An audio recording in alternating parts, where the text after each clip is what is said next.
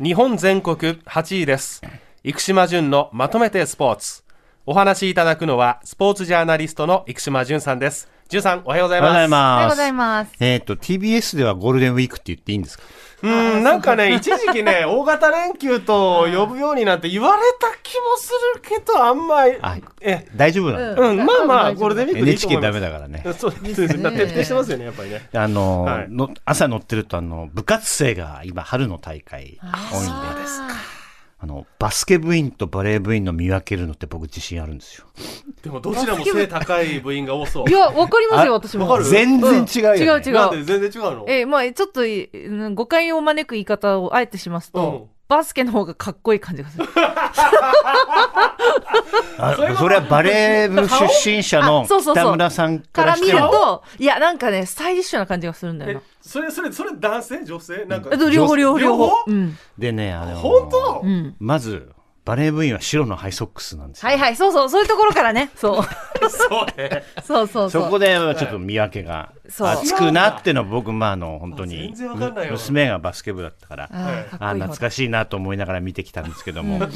えーっと今週もいろいろありましてですね、はい。えっと韓国のカンヌン。これピョンチャンオリンピックの、えー氷系の会場だったんですけども、はい。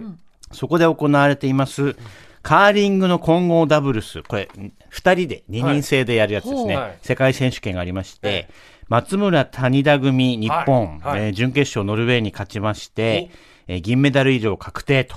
で、今日のええ。中継は NHK の BS1 で13時55分から日本対アメリカが決勝ということで、わえーこれは初めてのメダル、そして一気に金メダルまでいっちゃうかもしれない。おー、すごい。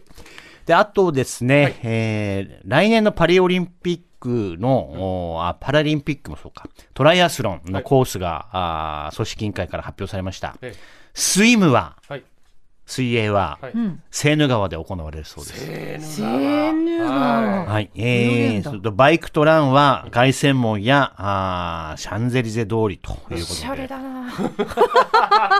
な なんんかかおしゃれね、だな。あのー見たいでしょ、それみたい。凱旋門バックにね。途中でコーヒー飲んだりできない？いやいや、選手はしないけど、優雅な街は映るね。ねいや、ちょっとね、えー楽しみになってきたな、ということでございますね。はい。はいさあジュンさんが今日取り上げるのはこちら。資金対マネジメント。今メジャーリーグで起きていること。はい、えっと、連休中ね、あの、メジャーリーグの中継結構あるので、ご覧になる方多いと思いますけども、昨日大谷が、あー4勝目を挙げまして、すごい。で、なんかね、ちょっと、5点、5対0で、あ、もう今日楽勝だなとか思ってたら、ええ。4回に、はい。突然コントロールを乱しまして、デッドボール、フォアボール、ワイドピッチ絡んで、はいえー、スリーランを打たれて、そうですね。その後にツーランも打たれてしまって、あとまあはいずっとね、抑えてるっていうことはありえないんだけれども、はい。ちょっと乱れが、えー気になりましたけれども、はい。4勝目を挙げたということでございます。えで、まあ開幕して大体一月ですけれどもね、えはい。えー今ね、一番注目されてるのは、アメリカンリーグ東地区のタンパベイレイズっていおうところがどうしてですか？20昨日の時点で21勝5敗だったんですよ。はで、僕が重視する得失点差ってなんですけど、96点もプラスなんですよ。いえ26試合で96ってことは、大体1試合で4点以上の差で勝ってるっていう、えはいはい。えーことなんですけども、ええー注目していただきたいのは、年俸総額、今年で言いますと、30チームあるんですけど、はい。28位なんですよ。下から3番目。えで、このコーナーではお金の話よくしますけども。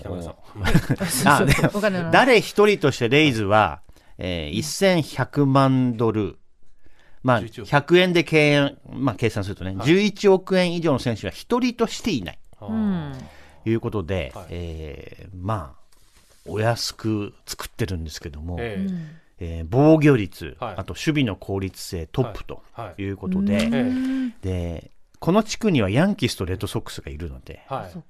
えーもうどうにかして知恵を絞らないとええ資金面では対抗できないんですけども、うんレイズはあの実は6年連続でプレーオフ行ってるんで、すごいですね強いね強いんです。うだん。からレッドソックスとか去年ダメだったからね。あえーという状況の中なので、それはいで今ちょっと構造が変わってて、ええレッドソックス、ヤンキースは下の方なんですよね、この地区で。まあでも5割いってんだけど。えーレイズ、それでボルティモア・オリオールズというのは2位で、はいオリオールズは一度あの、GM が変わって、はい。全部オーバーホールしますってチームを。はだ負けますって言って、ファンに我慢をお願いしますって言ったんですえ。で、来たね、ついに。へあまあ、数年、3、4年やっぱかかるかな。はいチームを変えるとなると。うんらあの、どうしても、まあ、大谷これから契約交換の話になってきて、ーはい。えーやっぱり40何億とかいう話になってきますけど、はい。そういう球団もあるってことをね、はいちょっとあの、覚えておいていただきたいなというふうに思います。はい。で、エンゼルスは今日からブリュワーズ戦がありまして、ブリュワーズ16勝9敗でなかなかいいんで、エンゼルスの力が浮き彫りになると思いますけども、来週、はい。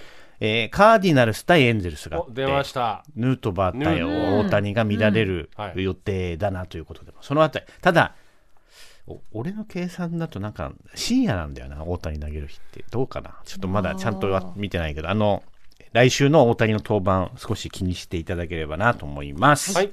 続いてはこちら。ゴールデンウィークでデーゲームが増加。うん選手たちはデーゲームとナイター、どっちが好き？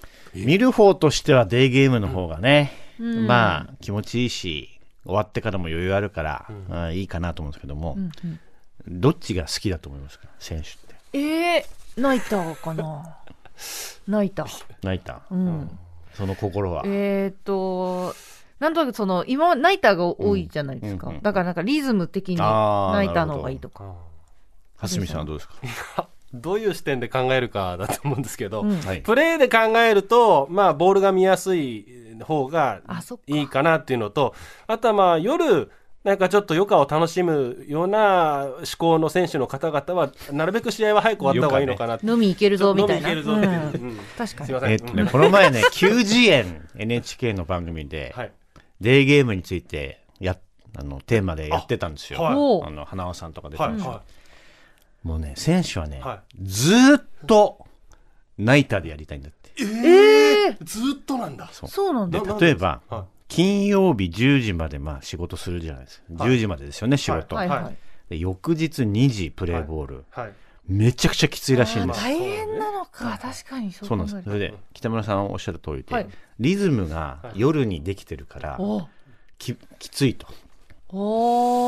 でね、デーゲーム得意な選手とか、あの、データ調べて90円やってましたよ。それでびっくりしたのはあの、大体起きる時間を変えてない人。あ8時とかに起きてる人が、やっぱり結果出すんでやっぱりリズムって大事なんだなと思いますね。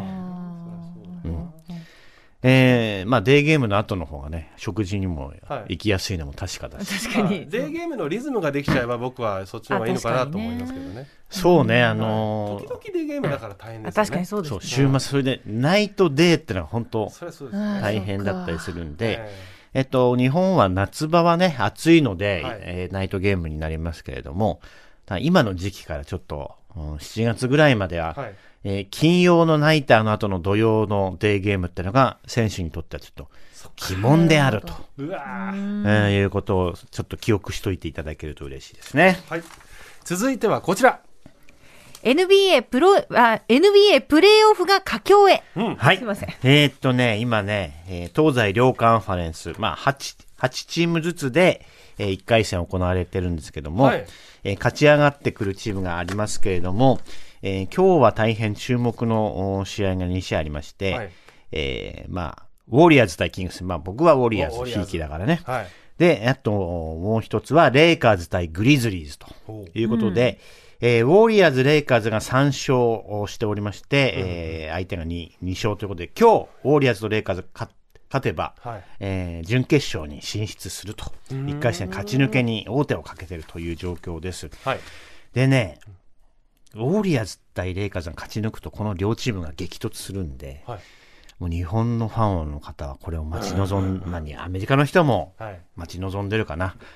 えーしかもあの、八村がね、うん。えープレーオフ大活躍してますんでね、ちょっとこれ楽しみなとこですけども、えっ、と、NBA で本当あのー実感するのはですね、昔プレーオフになると、ディフェンスのレベルがちょっと上がるんですね、本気度が。へえ。で、NBA 今ずっと言われてるのは82試合が選手にとっては長すぎるので、はえーちょっと短縮してくれないかっていうのはええ。よく声としては上がります。ただ、興行だからはい。試合数減らすわけにはなかなかいかないっていう事情もあります。へで、えーチーム側は主力選手を平気で休ませたりすることもあります。まとめて、はえーそうやって対策をしてたりするんですけども、はい。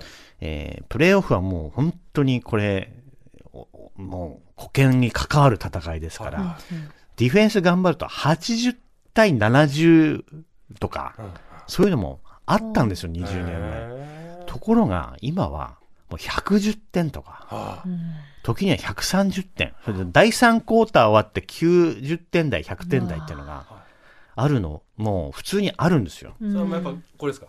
スリーポイントなんですよね。それでもう、ガードだけじゃなく、せ大きな人もえスリーポイントを打てるようになってきて、しかも精度が高いから、もう今見ててエンターテインメント性が、もう、生き切ってるなって、もう振り、すごいことになってるなっていうのは思います。ミッチーだけじゃなくてゴリがスリーポイントいや、そういうことですよ。まさにあのこ、多分ねええ、桜木もスリーが打てるようにならないと、うん。ちょっとあの、プレータイムがもらえないような状況になってます。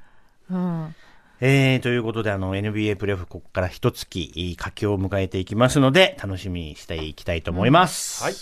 ここまでスポーツジャーナリストの生島淳さんにお話を伺いました。淳さん。ありがとうございましたありがとうございました日本全国8位です。